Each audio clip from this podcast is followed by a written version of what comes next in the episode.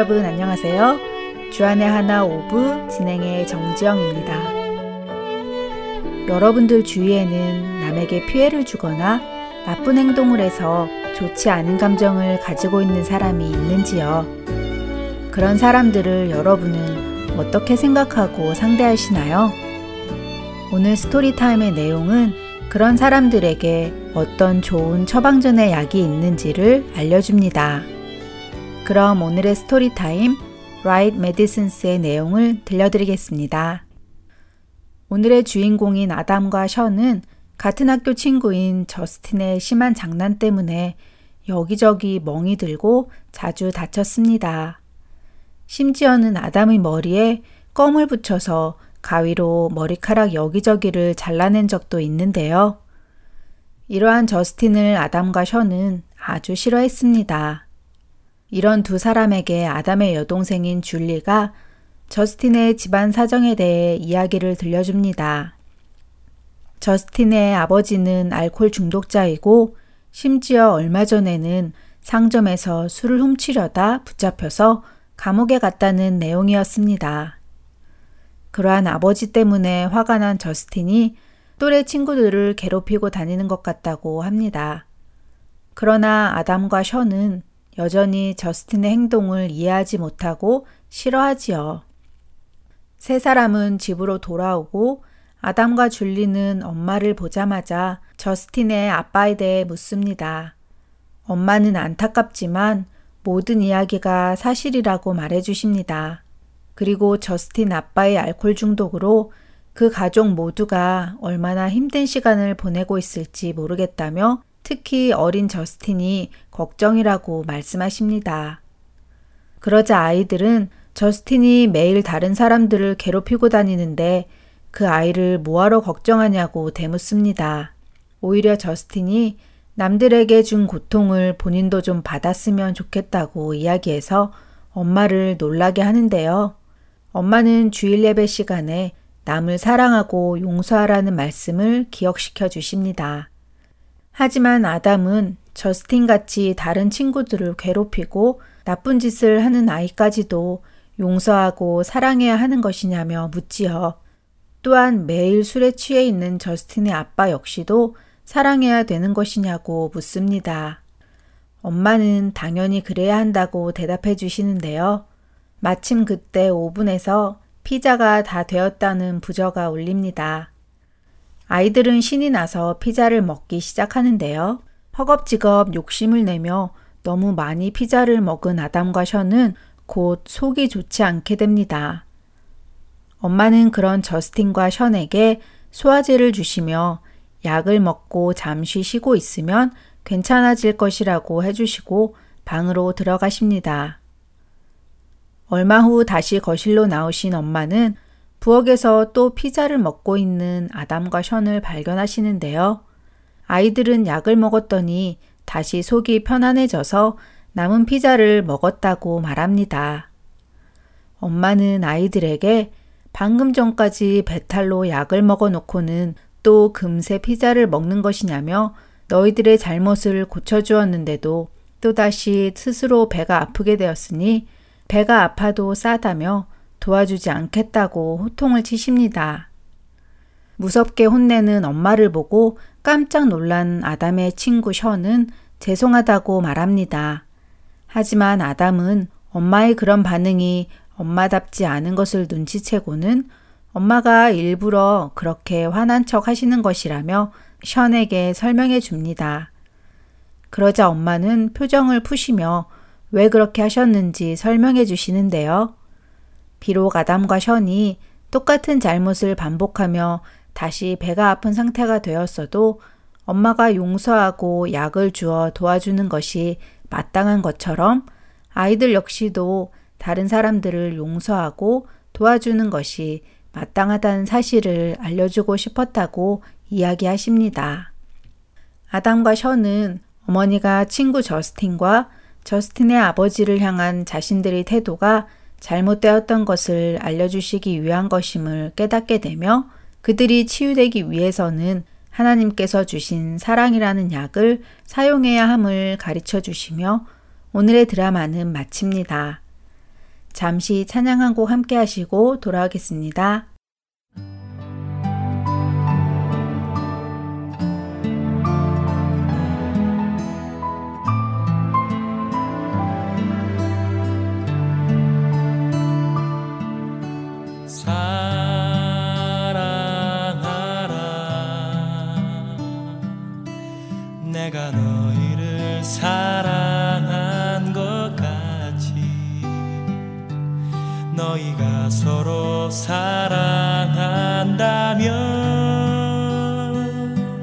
비로소 내 제자인 줄 알리라. 용서하라. 내가 너희를 용서한 것 너희가 서로 용서한다면 나의 사랑이 곳에 있으리라. 사랑은 하나님께 속한 것이 사랑하는 자마다 하나님께로 나서 하나님을 알고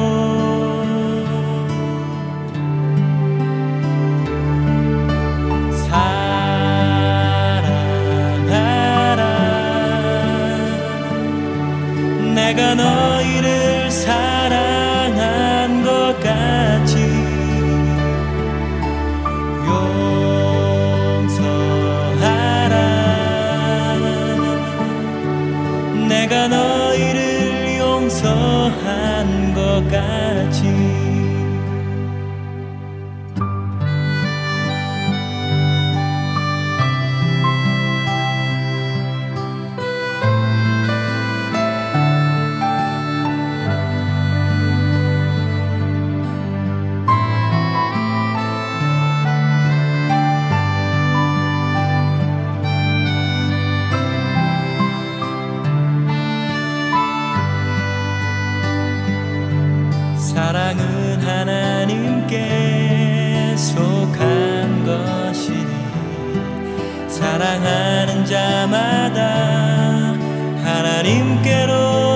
하나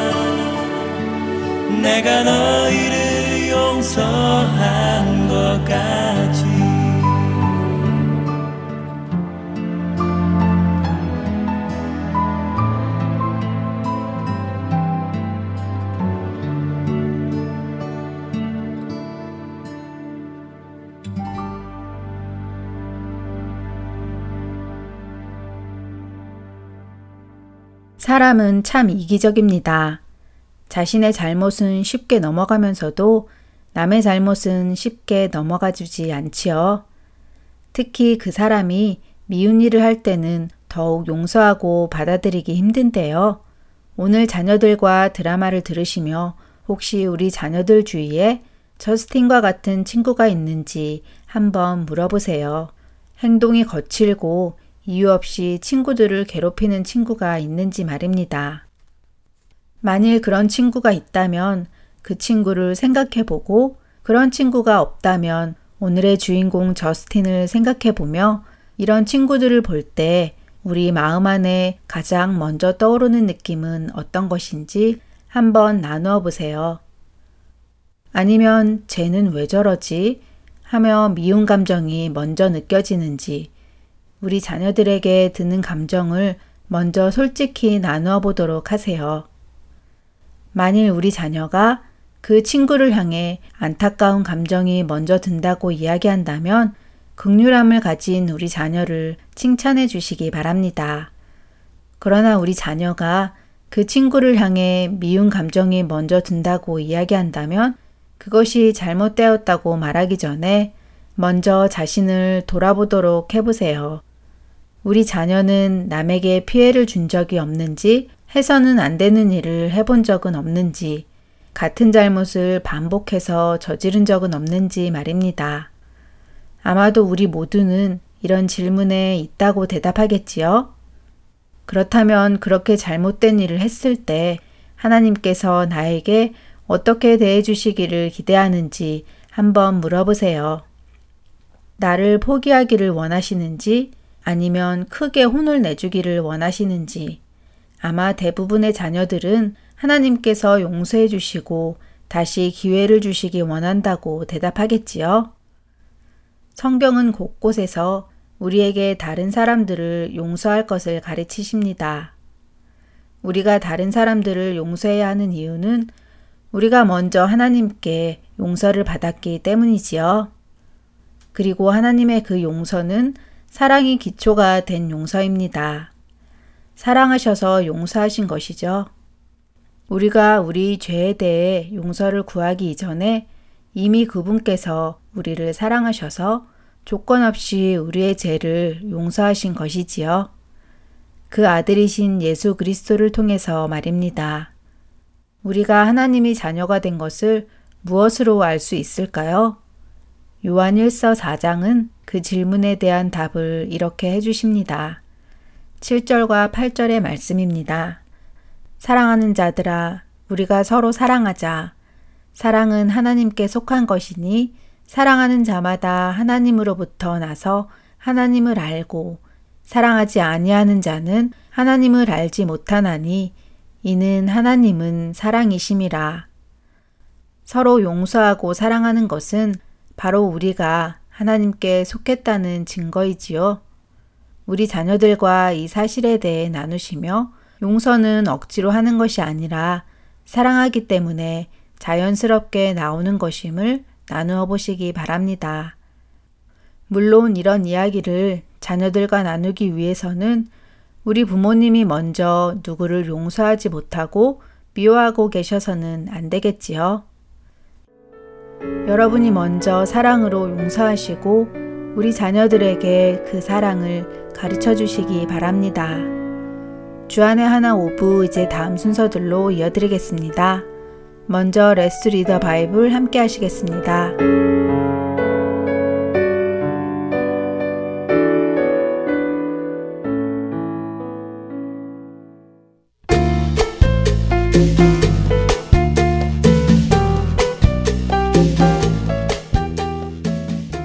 애청자 여러분 안녕하세요. 레츠 리더 바이블 진행의 박재필입니다. 한 나라의 국민으로 살아가는 데에는 권리도 있지만 의무도 있습니다. 권리를 행사하기 위해서는 우리는 의무도 행해야 합니다. 의무는 행하지 않으며 권리만 주장한다면 그 사람은 참된 그 나라의 국민이 될 수 없습니다. 그런 의무 중에 하나는 납세의 의무입니다. 세금을 내는 것이지요. 세금은 나라가 공동체로서 여러 가지 일을 할 수 있도록 하는 중요한 것입니다. 길을 만들고 가정에 물을 공급하고 학교, 병원, 경찰, 법원 등 우리가 필요한 일을 하는데 사용됩니다. 그래서 세금을 내는 것은 중요한 것입니다. 그런데 예수님이 사시던 때에는 세금의 의미가 조금 달랐습니다. 왜냐하면 당시의 이스라엘은 자신들을 다스리는 로마에 세금을 내야 했기 때문인데요. 로마는 그 세금을 모아 이스라엘에 필요한 일을 해주는 데 사용한 것이 아니라 로마로 가지고 가서 자신들의 필요에 사용했기 때문입니다. 그래서 이스라엘 사람들은 로마에게 세금 내는 것을 싫어했지요. 또한 세금을 내는 것은 당시 로마의 황제였던 시절을 자신들의 왕으로 인정하는 것이기도 하여서 더욱 싫어하기도 했습니다. 이런 상황 속에서 예수님을 싫어하던 당시의 서기관들과 대제사장들은 예수님을 시험하여 공경에 빠뜨려 없애기 위해 한 가지 질문을 합니다. 오늘 우리가 함께 읽을 누가복음 20장에 그 질문이 나오지요. 그들은 예수님께 이렇게 묻습니다. 누가복음 20장 22절입니다. 우리가 가이사에게 세를 바치는 것이 옳으니까 옳지 않으니까. 사실 그들의 질문에 옳다 혹은 옳지 않다 어떻게 대답하던 간에 예수님은 공경에 빠지게 되었습니다. 왜냐하면 만일 예수님이 가이사에게 세금을 내는 것이 옳다고 대답하시면 그들은 하나님만을 왕으로 인정해야 하는 이스라엘 사람이 가이사를 왕으로 인정하는 것이니 배신자라 불림을 받게 되는 것이고 예수님께서 세금을 내는 것이 옳지 않다고 대답하시면 그것은 로마에 반란을 하는 것이니 로마인들에 의해서 체포될 수 있는 상황이었기 때문이지요. 그러나 그들의 그런 시도는 결코 예수님을 공경에 빠뜨릴 수 없었습니다. 예수님이 그들의 질문에 무엇라고 답했는지 아시나요? 누가복음 20장 24절과 25절입니다. 데나리온 하나를 내게 보이라. 누구의 형상과 글이 여기 있느냐? 대답하되 가이사의 것이니이다. 이르시되 그런즉 가이사의 것은 가이사에게 하나님의 것은 하나님께 바치라 하시니 예수님의 대답을 들은 사람들은 모두 침묵하게 됩니다. 자신들의 지혜로는 아무 죄도 없으신 예수님을 고소할 방법이 없었기 때문이지요. 예수님의 이 말씀, 가이사의 것은 가이사에게, 하나님의 것은 하나님께라는 말씀은 참 중요한 말씀입니다. 왜냐하면 예수님의 이 말씀은 세금에 관한 말씀만이 아니기 때문이지요. 성경의 말씀처럼 동전에는 가이사의 형상이 새겨져 있었습니다. 그렇기에 예수님께서는 가이사의 형상이 새겨져 있는 돈은 가이사에게 주라고 하시지요. 그리고는 하나님의 것은 하나님께 바치라고 하십니다. 하나님의 것은 무엇이지요? 무엇에 하나님의 형상이 새겨져 있는지 혹시 아시나요? 혹시 창세기 1장에서 하나님께서 사람을 지으실 때 무엇라 하시며 만드셨는지 기억하시나요? 그렇습니다. 하나님께서는 하나님의 형상대로 사람을 창조하셨다고 창세기 1장 27절은 말씀하십니다. 돈 위에는 가이사의 형상이 있습니다. 그러나 여러분과 저의 위에는 하나님의 형상이 새겨져 있습니다. 그렇기에 우리는 하나님께 가야 하는 것입니다. 여러분의 삶을 하나님께 들으시기 바랍니다.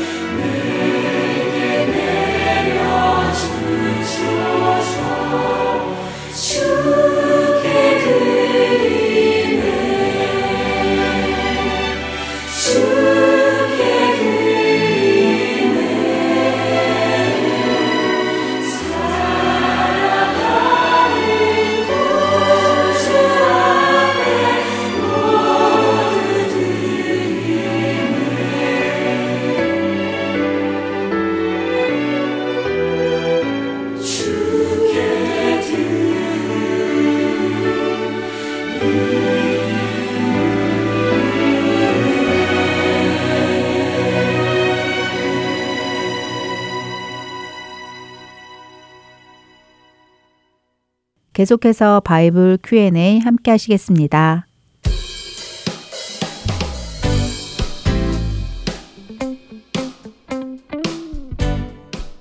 여러분 안녕하세요. 바이블 Q&A 진행의 김지영 전도사입니다. 어느새 벌써 크리스마스 시즌이 다가오고 있네요. 바쁘고 즐거운 날을 앞두고 많이 설레이겠지만 늘 하나님의 자녀임을 잊지 않고 살아가는 여러분들 되시기를 바랍니다. 오늘은 어떤 질문이 있는지 먼저 듣고 오도록 하겠습니다. My name is Janice Kim. I'm 10 years old. I live in Arizona. Last week I learned God's gifts. But how can I know what my gift is? I'm just an ordinary person and I can't sing or play any instruments or anything like that. I don't think I received any gifts yet. Can God still use me?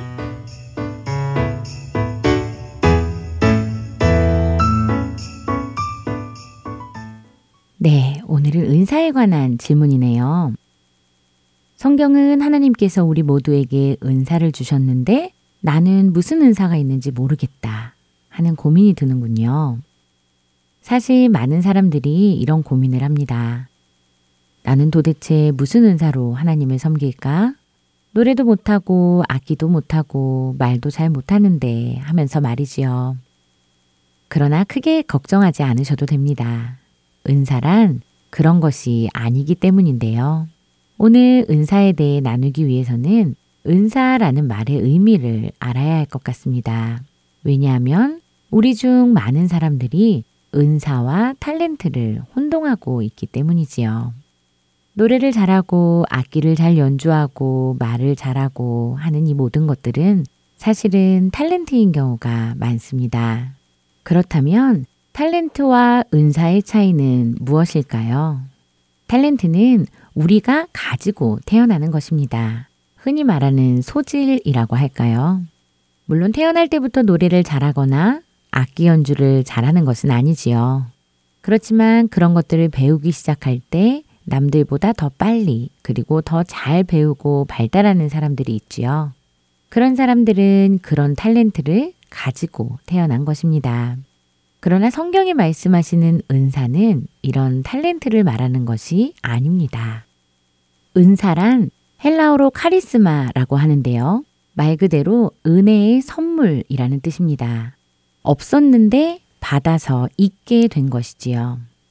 우리가 예수님을 몰랐을 때는 없었는데 예수님을 구주로 영접하고 하나님의 자녀가 되었을 때 성령님께 받게 되는 선물, 그것이 바로 은사입니다. 자, 성경을 펴서 함께 읽으며 은사가 무엇인지 조금 더 구체적으로 살펴볼까요? 에베소서 4장 7절을 읽어보겠습니다. 우리 각 사람에게 그리스도의 선물의 분량대로 은혜를 주셨나니.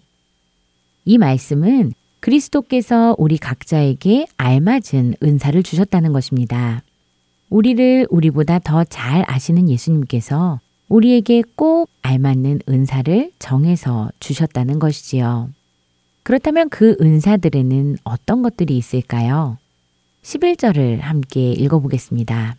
그가 어떤 사람은 사도로, 어떤 사람은 선지자로, 어떤 사람은 복음 전하는 자로, 어떤 사람은 목사와 교사로 삼으셨으니 사도와 선지자와 복음 전하는 자와 목사와 교사가 모두 예수님이 주신 은사로 된다는 말씀입니다.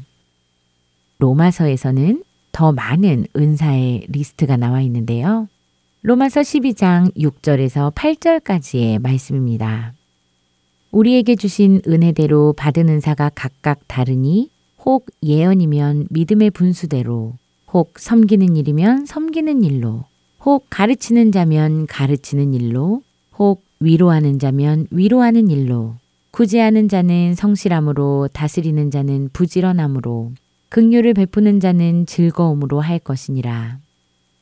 여기에는 믿음, 섬김, 가르침, 위로함, 부지런함, 극률한 마음 등도 은사라고 말씀하시지요.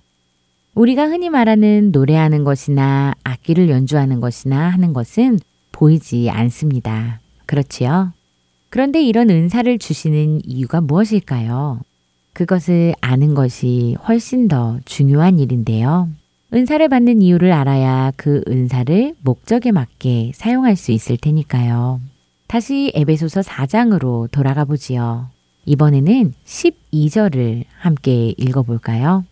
이는 성도를 온전하게 하여 봉사의 일을 하게 하며 그리스도의 몸을 세우려 하심이라.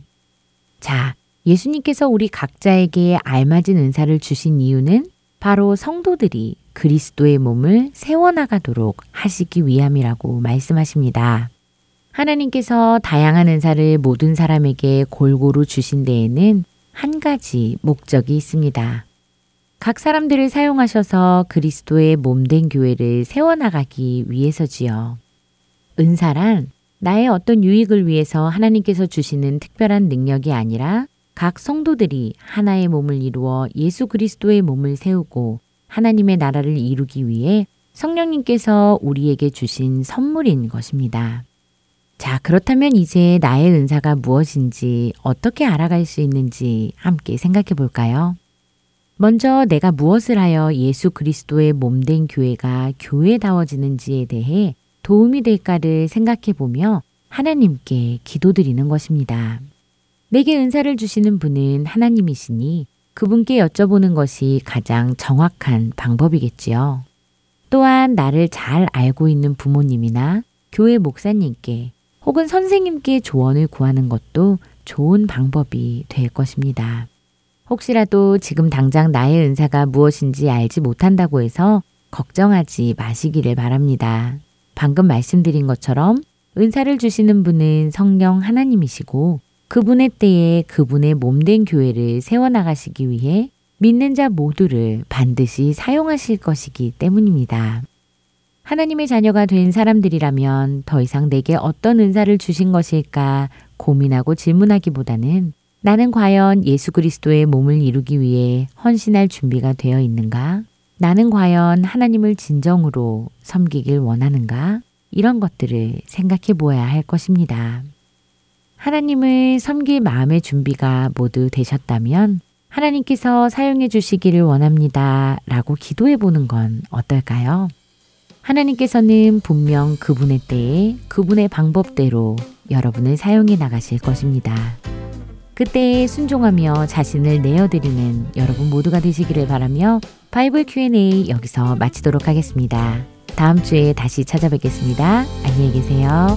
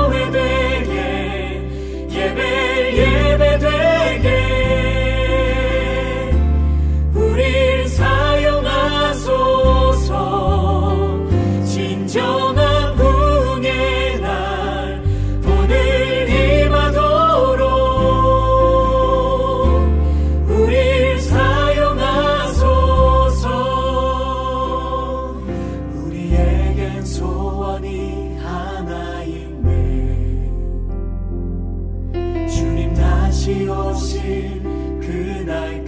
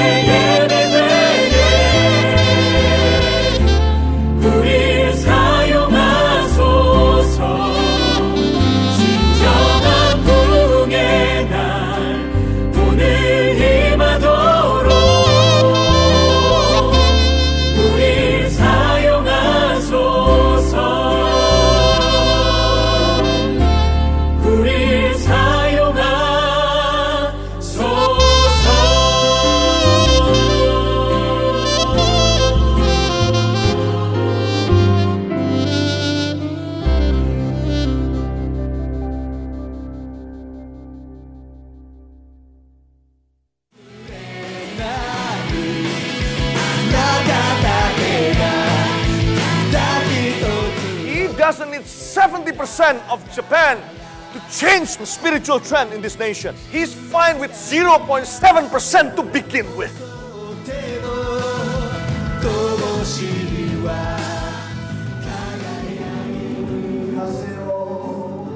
하나님을 향해 부르짖는 일본인들의 간절한 마음이 들리십니까? 크리스천 인구가 1%도 되지 않는 척박한 영적 사막 일본. 그 사막의 땅에도 복음의 씨앗이 뿌려져야 할 것입니다. 하트앤소울 복음 선교회에서는 이 일을 위하여 일본어 방송 CD를 제작하였습니다. 주위에 있는 일본인들에게 이 CD를 전하고 싶은 분들은 전화번호 602-866-8999로 연락 주시기 바랍니다.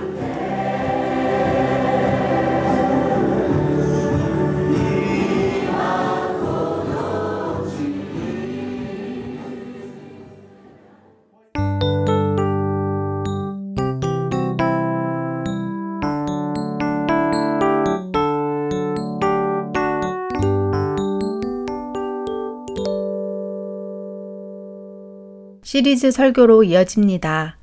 그린스보로 한인 장로교회 한일철 목사님께서 용기 백배한 다니엘이라는 제목의 설교 말씀 전해 주십니다.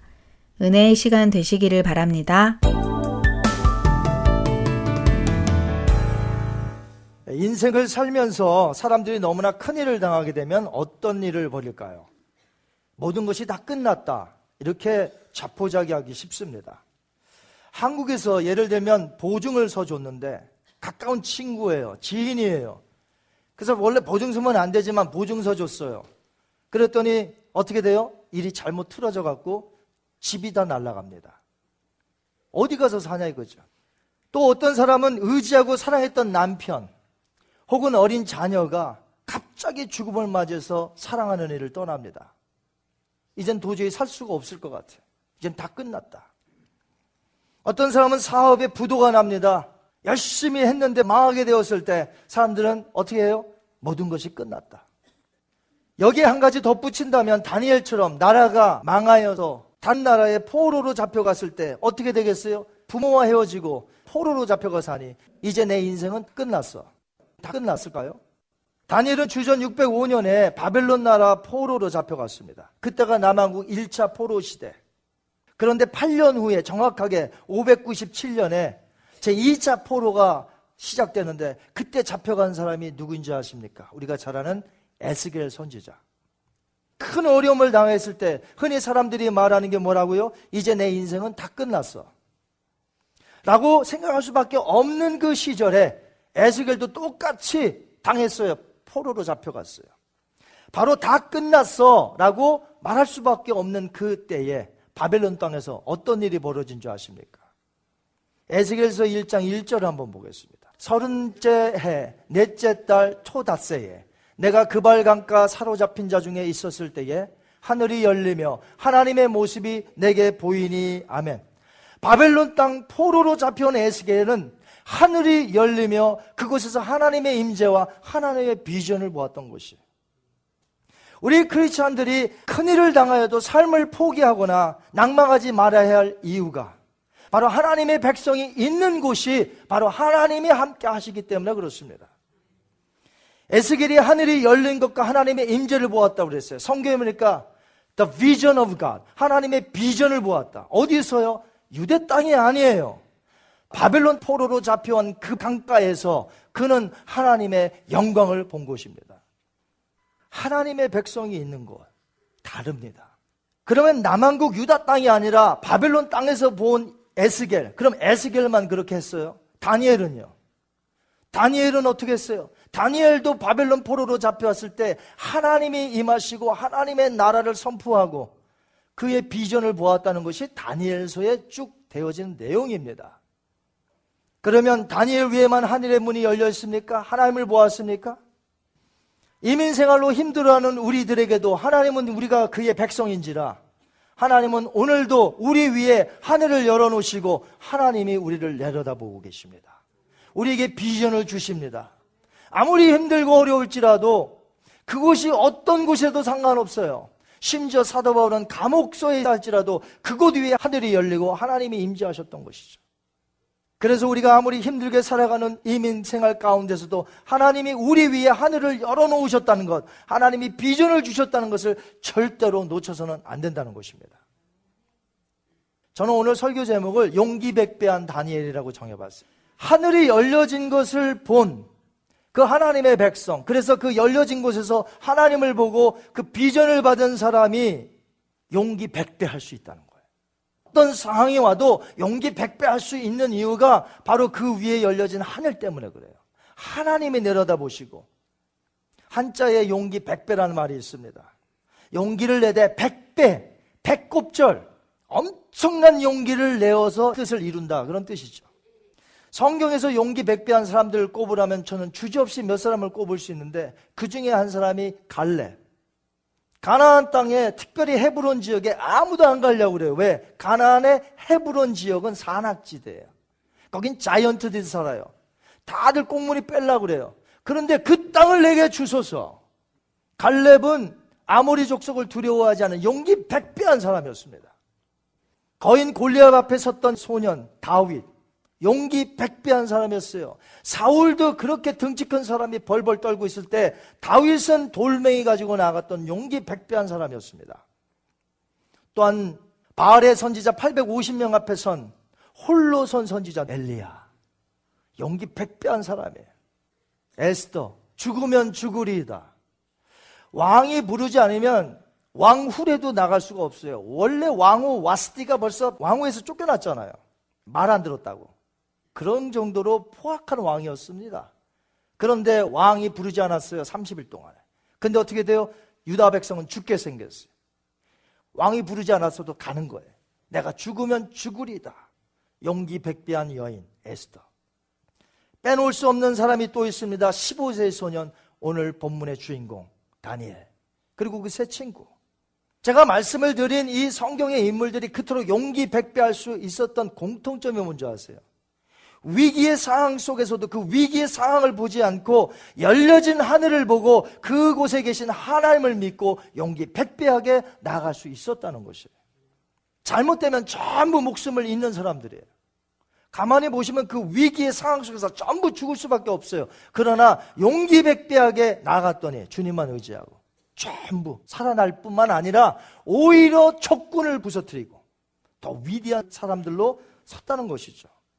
살아계신 하나님을 굳게 신뢰하지 못했다면 그 당한 환경 속에서 목숨을 아마 잃고 말았을 것입니다. 기억하시기 바랍니다. 그 어떤 고난의 환경과 어떤 큰 문제도 우리 하나님보다 크지 않다는 것이에요. 그 크신 하나님을 보고 나아가는 것이 바로 믿음입니다. 용기 백배하여 그 크신 하나님 보고 나아가는 거예요. 그렇다면 우리도 열린 하늘을 통해서 크고 위대하신 하나님을 봐야 됩니다. 지금의 환경에서 다시 한번 용기 백배하여 우리는 믿음으로 나가야 될 줄 믿습니다. 그렇다면 우리가 어떻게 살아야 될까요? 바벨론 왕에게 포로로 잡혀온 그 다니엘이 이제 3년간의 훈련을 거쳐서 이제 서야 되는데 어떻게 그가 정한 뜻이 이루어지는지 한번 그 과정을 살펴보면서 하나님 앞에 영광 돌리기를 원합니다. 저는 시작이 매우 중요하다고 봅니다. 첫 단추를 제대로 이렇게 잠궈야 그 다음에 쭉 잘 잠궈지는 거예요. 저는 이것을 어떻게 설명하고 싶으냐면 줄다리기 양쪽에서 막 잡아 당깁니다. 그런데 내가 지면 어떻게 돼요? 딸려서 막 가요. 어, 저는 그런 생각 해봤어요. 아니, 딸려갈 거, 그 창피하거든요. 모습이 질질 끌려가는 모습. 아니, 탁 나버리지. 왜 그걸 질질 끌려가는지 모르겠어요.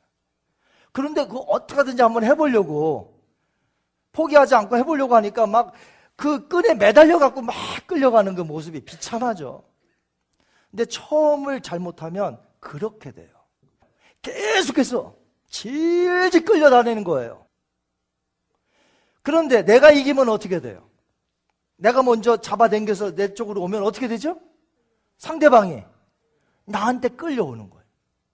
처음에 내가 어떻게 신앙생활을 하느냐가 거기에 관건이 있는 거예요. 타협하지 아니할 처음이 있어요. 중요한 게 있어요.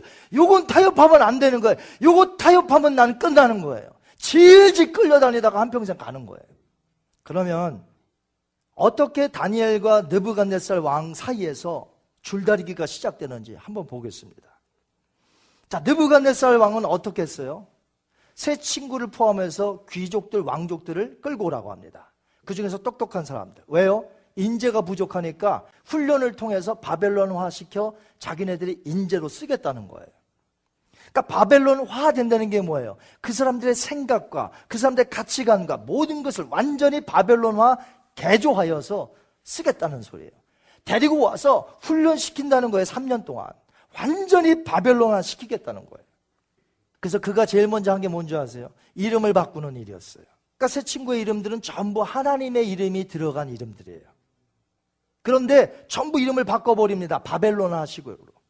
어떻게 바꿨냐면 벨드사살, 사드락, 메삭, 아벤누고 이거 전부 바벨론의 신들의 이름이 들어간 거예요. 하나님의 이름에서 바벨론 이름으로 들어갔어요. 우리나라도 일제 치하에 있었을 때에 일본인들이 우리나라 사람들의 이름을 바꾸었습니다. 그걸 창씨 개명이라고 그래요. 뭐 미야꼬, 뭐 무슨 꼬, 뭐 이렇게 바꿔요. 이름을 바꿨어요. 조선을 없애고 일본인으로 동화시키겠다는 정책이었죠. 그 이름을 할수 없이 바꿔지는 거죠. 원해서가 아니라. 그렇지만 우리 한국 사람들은 이름은 바뀌었을전정 몰라도 그 마음은 바꿔지지 아니하고 조선을 지키고 그래서 독립이 되고 그런 거 아니겠습니까? 마찬가지로 새 친구도 이름은 바꿔졌을지 몰라도 자기네들은 유대 사람이요. 하나님을 섬기는 사람으로 살았던 것이에요. 이름도 바꾸고 바벨론의 학문과 언어를 배우겠습니다. 그들의 정체성을 완전히 바벨론화 시키겠다는 것이죠. 포로로 잡혀온 이상 이름을 바꾸고 바벨론 학문과 풍습 그리고 언어를 배우는 일은 사실 얼마든지 할 수 있습니다. 여러분 우리가 선교로 가면요. 선교사님들이 가서 뭐 하는 줄 아세요? 그들의 예배, 어, 왜 이렇게 예배 드려? 우리 그린스보르에서는 이렇게 예배 안 드렸는데. 아, 그렇게 하면 안 돼요. 선교지에서는 선교지의 예배 스타일이 있는 거예요. 거기서 그들의 학문을 배워야 돼요. 그들의 언어를 배워야 돼요. 그들의 언어로 설교해야 되니까. 그들의 풍습을 알아야 됩니다. 그리고 때로는 그 사람들의 이름을 잘 못 부르니까 그 나라 사람들의 이름으로 바꿀 수 있어요. 얼마든지 할 수 있어요. 다니엘과 세 친구는 바벨론에서 못 배울 리 없어요. 바벨론의 학문, 풍습, 언어, 이름까지 바꿨어요? 괜찮아요. 얼마든지 그럴 수 있어요. 아마 그들은 3년 동안 바벨론에서 배우면서 모세를 생각했을지 몰라요. 모세도 애굽에서 자라났습니다. 왕궁에서 자라났습니다. 그 당대에 애굽 그러면 성경에 나오는 이 당대의 바벨론 같아요. 막강한 나라였습니다. 그 나라 왕궁에서 애굽의 말을 배우고 풍습을 배우고 와이나 하나님께서 귀하게 사용하셨습니다. 오히려 모세를 생각하면서 그들이 바벨론 땅에서 오히려 이런 것들을 통해서 나중에 하나님이 우리를 귀하게 사용하시고 오히려 여호와 하나님을 알리는데 쓰임 받는 도구가 될 수 있다고 그들은 믿었을 거예요. 저희들 어디서 살고 있습니까? 미국에서 살고 있죠? 그러면 미국의 풍습을 알아야 돼요. 미국의 언어를 알아야 돼요. 미국의 학문을 알아야 돼요. 우리는 알아야 돼요. 배워야 돼요. 이런 것들을 다 tool로 삼아서 하나님 앞에 영광 돌리면 되는 거예요. 그러나 타협해서는 안 되는 게 있다 이거예요. 그것을 다니엘은 딱 정했어요. 이거는 타협하면 안 되겠다. 이름을 바꾸고 뭐 나보고 뭐 학문을 배우고 풍습을 배우고 언어를 배우고 다 좋은데 이거 하나만큼은 안 된다는 거예요.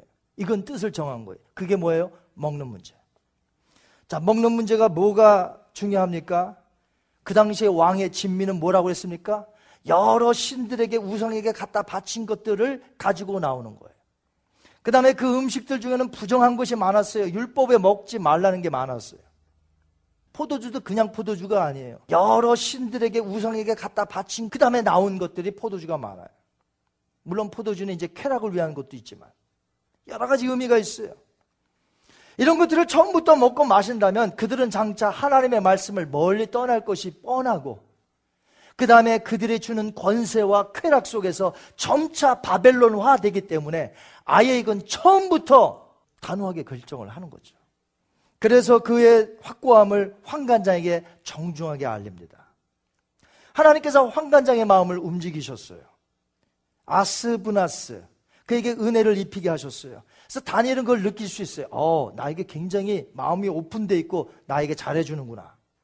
그래서 자신들의 정체성을 알리고 우리가 다른 것은 다 하겠는데 왕의 진미만은 먹지 말게 하소서. 우리를 더럽힙니다. 이렇게 욕을 합니다. 그런데 어떻게 돼요? 요구했더니 거절당합니다. 우리 한번 볼까요? 10절. 황관장이 다니엘에게 이르되 내가 내 주 왕을 두려워하노라. 그가 너희 먹을 것과 너희 마실 것을 지정하셨거늘 너희의 얼굴이 초췌하여 같은 또래의 소년들만 못한 것을 그가 보게 할 것이 무엇이냐. 그렇게 되면 너희 때문에 내 머리가 왕 앞에서 위태롭게 되리라 하니라. 아멘. 황관장과 다니엘의 차이를 보세요. 황관장은 왕을 가리켜 뭐라고 그랬습니까? My Lord. 내 주가. 그의 인생의 주인은 왕이었습니다. 그렇기 때문에 평생 왕의 눈치만을 살펴본 거예요. 하지만 다니엘의 인생의 주인은 누구예요? 하나님이셨습니다. 이렇게 두려워하는 대상이 달랐기 때문에 서로 말하는 게 다르는 거예요. 생각하는 게 다른 거예요. 우리 크리스찬들은 세상 사람들과 말이, 가치관이 달라야 될 줄 믿습니다. 똑같으면 안 돼요. 똑같다는 것은 그들이 크리스찬이든지 우리가 세상 사람들인지 그런 거지 똑같을 리가 없어요. 어떻게 우리가 예수님을 믿는데 살아계신 생각과 가치관과 말이 세상 사람과 똑같습니까? 황관장은 자기의 주인을 무서워했어요. 그러나 다니엘은 자신의 주인을 존경했고 그분을 두려워했어요. 어떻게 세상 사람과 우리가 차이가 날 수밖에 없는가? 차이가 날 수밖에 없어요. 믿고 따르는 대상이, 두려워하는 대상이 다르기 때문에. 그런데도 세상 사람과 별 차이가 없다고요? 그렇다면 내가 지금 세속화 되었든지 내가 예수님을 안 믿든지 둘 중에 하나예요. 그래서 흥얼거리는 게 찬송가가 아니라 뽕짝이 나온다든지 우리 입술에서 찬송이 나오고 우리 뭐가 달라야 될 텐데 다른 게 하나도 없어요. 뭐가 달라야 될 텐데 생각도 똑같아 세상 사람하고 어쩜 그렇게 우리가 이 살아계신 예수님 믿는 겁니까? 우리는 확실히 달라야 될 줄 믿습니다. 다니엘과 황관장이 달랐잖아요. 근데 왜 우리는 세상과 똑같냐 이 말이에요. 무슨 문제 있는 거 아닙니까? 다니엘의 요청이 거절당했어요. 뜻은 정했지만 이루어 보지도 못하고 거절되었을 때 흔히들 우리가 어떻게 합니까? 포기합니다. 왜냐하면 이제 한 번 했다는 구실이 생기거든요. 내가 이렇게 했다 이거예요, 목사님 말씀대로. 근데 안 되지 않냐 이거지. 하지만 다니엘은 포기하지 않았다. 그러니까 한 번 하고 포기하지 마세요. 다니엘은 한 번 요청했더니 거절당했어요. 포기했네? 아니요. 용기 백배하여 그 다음에 또 나가는 거예요. 황관장은 이미 다니엘과 새 친구들에게 다른 감독자를 세워서 잘 보살피라고 했습니다. 왜냐하면 황관장은 늘 그들과 함께 있는 게 아니에요. 왕 옆에 있기 때문에 가끔 오는 사람이에요, 황관장은. 그러니까 거기에서 감독들이 여럿이 있는데 그 중에서 내 소년을 어떤 감독에게 맡겼는데 벌써 황관장이 그렇게 시켰겠죠? 저 내 소년 잘 돌봐줘라. 벌써 하나님이 황관장의 마음을 움직이셨고, 그 다음에 감독의 마음을 이미 움직이셨어요. 다니엘이 그 감독자에게 이번에는 구체적으로 제안을 합니다. 요청을 해요.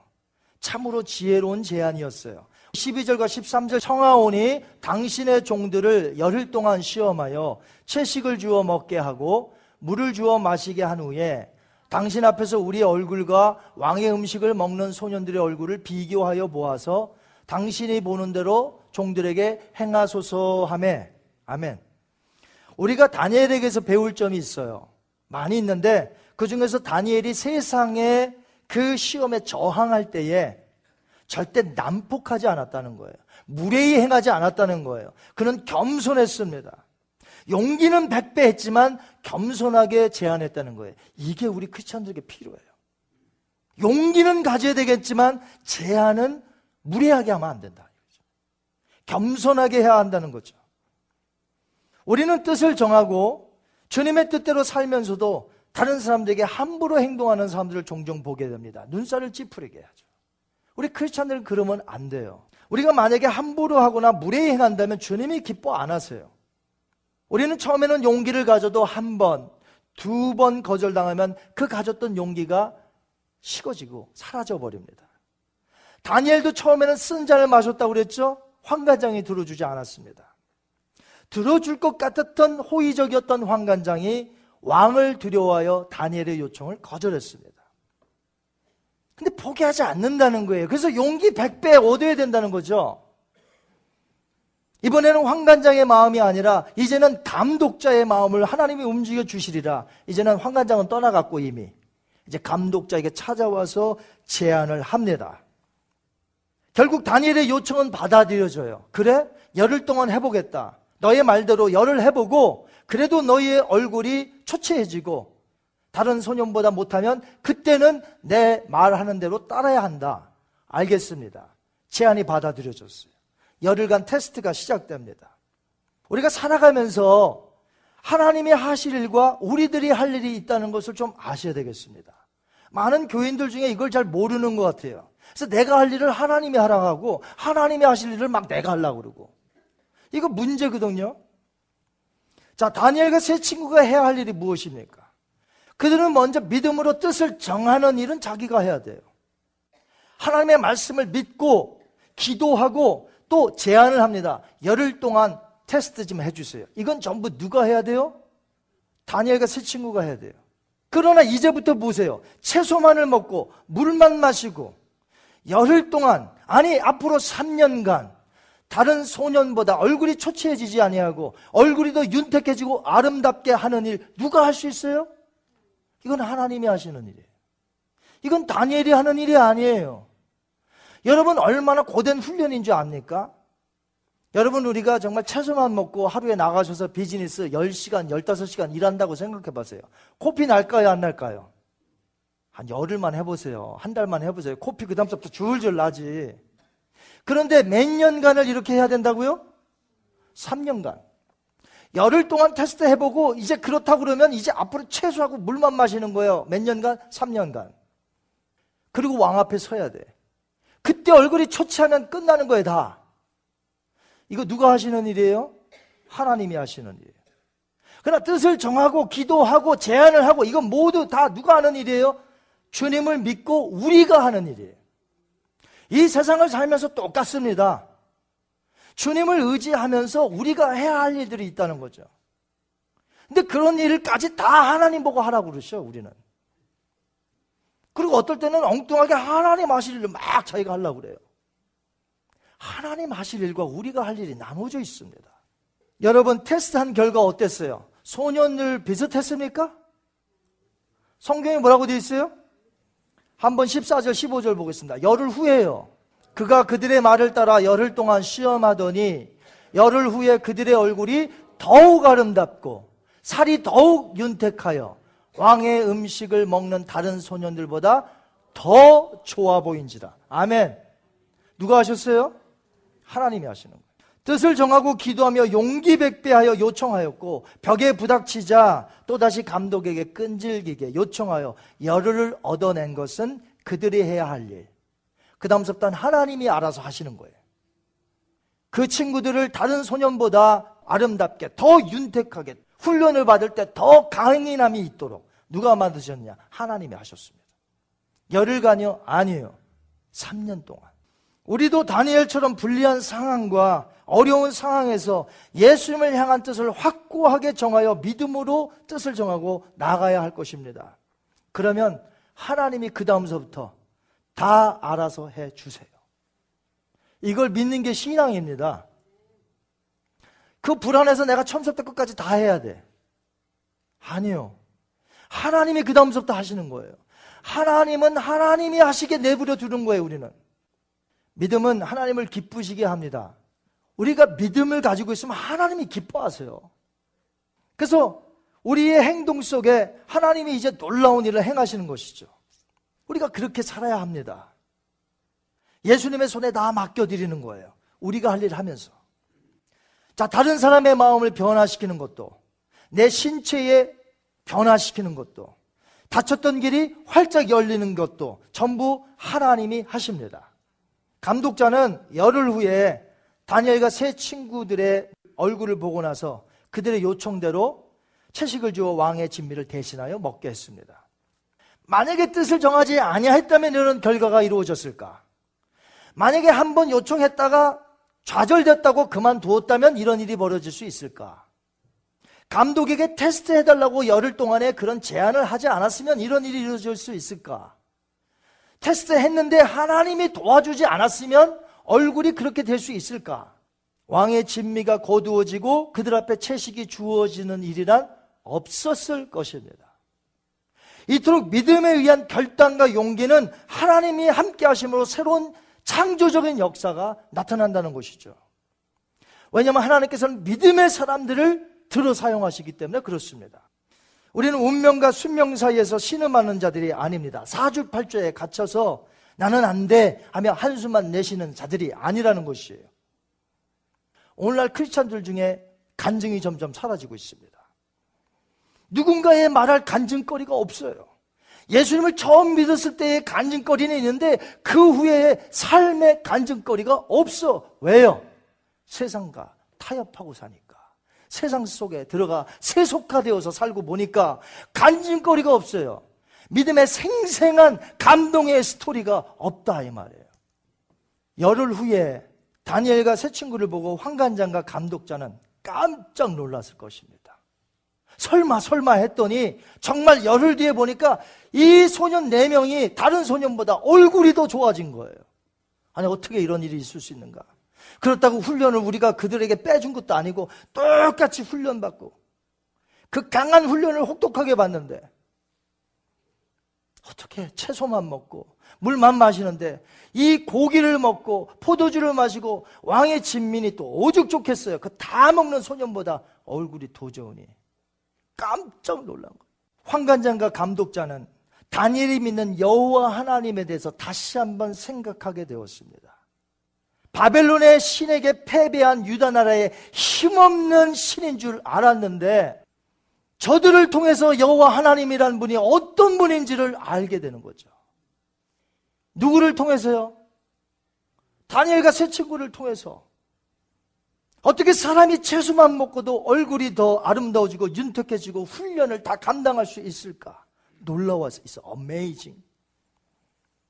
열흘만요? 아니요. 3년간 다 훈련 마치고 느부갓네살 왕 앞에서 설 때도 얼굴이 더 윤택하고 어떻게 이런 일이 벌어질 수 있을까? 저들이 믿는 여호와 하나님이 누구 간데 저들이 생명을 걸고 자기의 신을 저렇게 섬길까? 이것이 간증이 아니고 무엇입니까? 여러분에게는 간증이 있으십니까?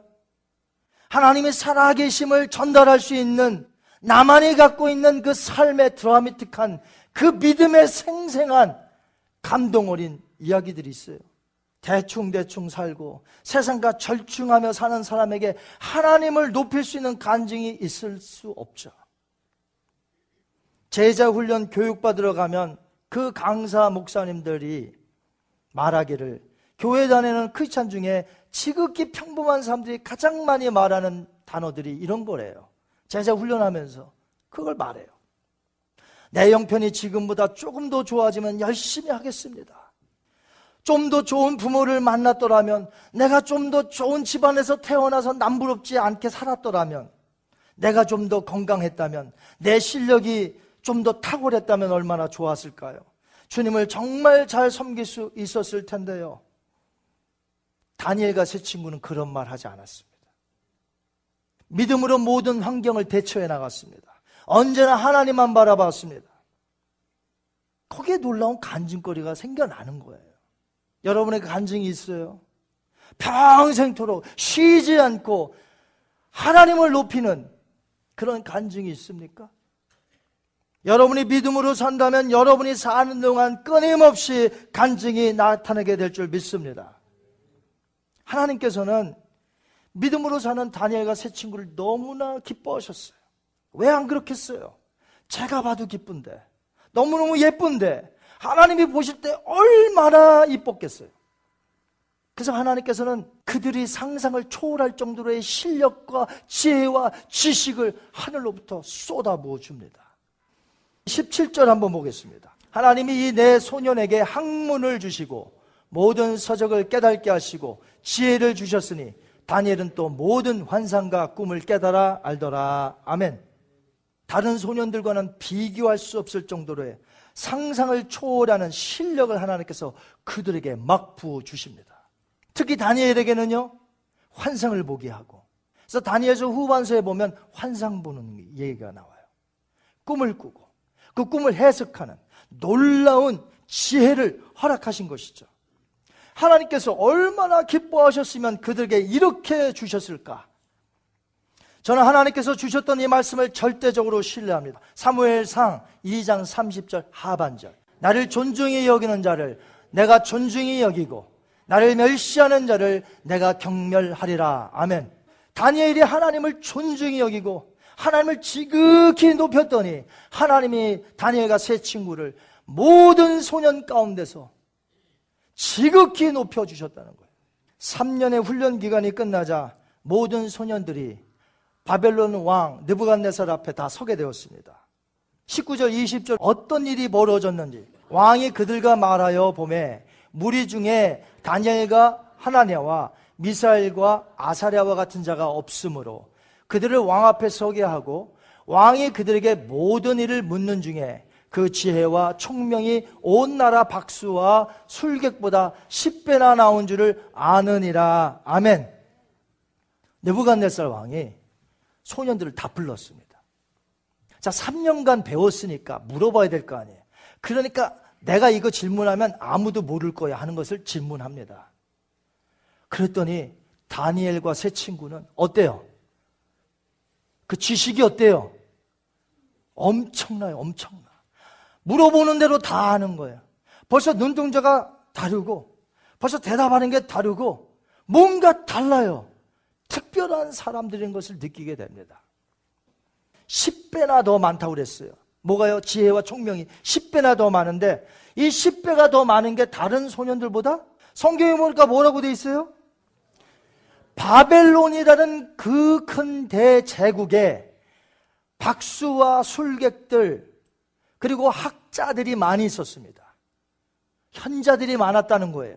그런데 그 모든 사람들보다 10배가 더 많다는 거예요. 다른 또래의 소년들보다가 아니가. 얼마나 많은 지혜입니까? 이것을 하나님께서 다니엘과 세 친구에게 주셨어요. 그러니까 왕이 느끼는 거죠. 야, 이 아이들은 다르구나. 달라. 하나님이 그들에게 모든 것을 부어주셨습니다. 이걸로 끝나지 않아요. 오늘 본문 21절에 이런 말로 끝납니다. 다니엘은 고레스 왕 원년까지 있으니라. 아멘. 15세 나이에 붙잡혀 와서 하나님께서는 홀 라이프를 책임져 주십니다. 평생을 책임져 주시는 거예요. 15세에 잡혀와서 약 70년에 이르기까지 그는 나라가 몇 번 바뀌고 왕이 몇 번 바뀌는데도 하나님은 그를 고위 공직자의 자리에 계속해서 두시는 거예요. 평생을 책임져 주시는 거예요. 여러분, 하나님이 여러분을 평생 책임져 주기를 저는 원합니다. 평생 책임져 주.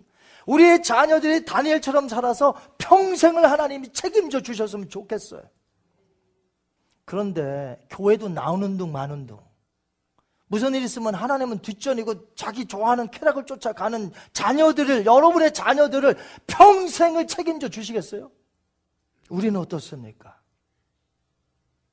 정말 다니엘처럼만 산다면 하나님이 엄청나게 하늘의 보화를 내려주시고 은사를 주시고 평생을 지켜주신 이 본문 말씀을 우리는 오늘 가슴에 새기고 가야 될 줄 믿습니다.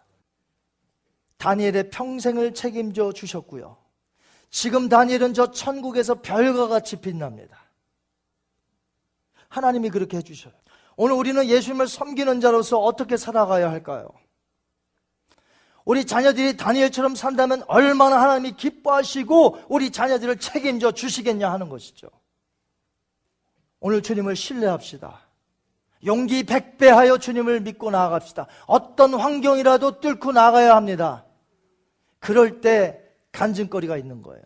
생생한 나만의 감동 스토리. 하나님을 믿었더니, 예수님을 믿었더니 이런 간증들이 말을 통해서, 나의 행동을 통해서 사람들이 보는 거죠. 오늘 우리가 다니엘처럼 용기 백배하여 믿음으로 나아가서 승리하는 저와 여러분, 우리의 가족들, 우리의 자녀들이 되기를 주님의 이름으로 축원드립니다. 대산을 넘어 험곡에 가도 빛 가운데로 걸어가며 주께서 항상 지키시기로 약속한 말씀 변치 않네. 하늘의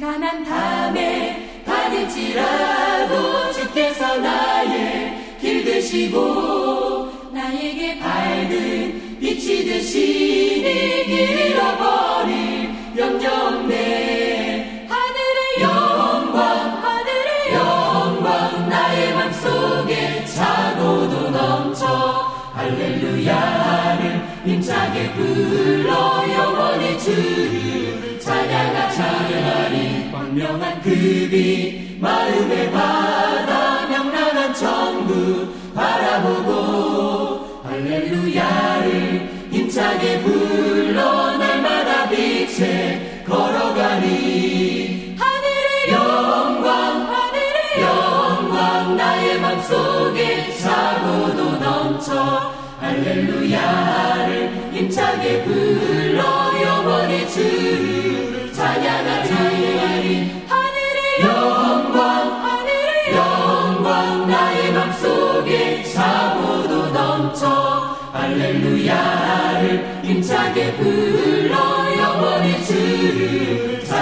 찬양하리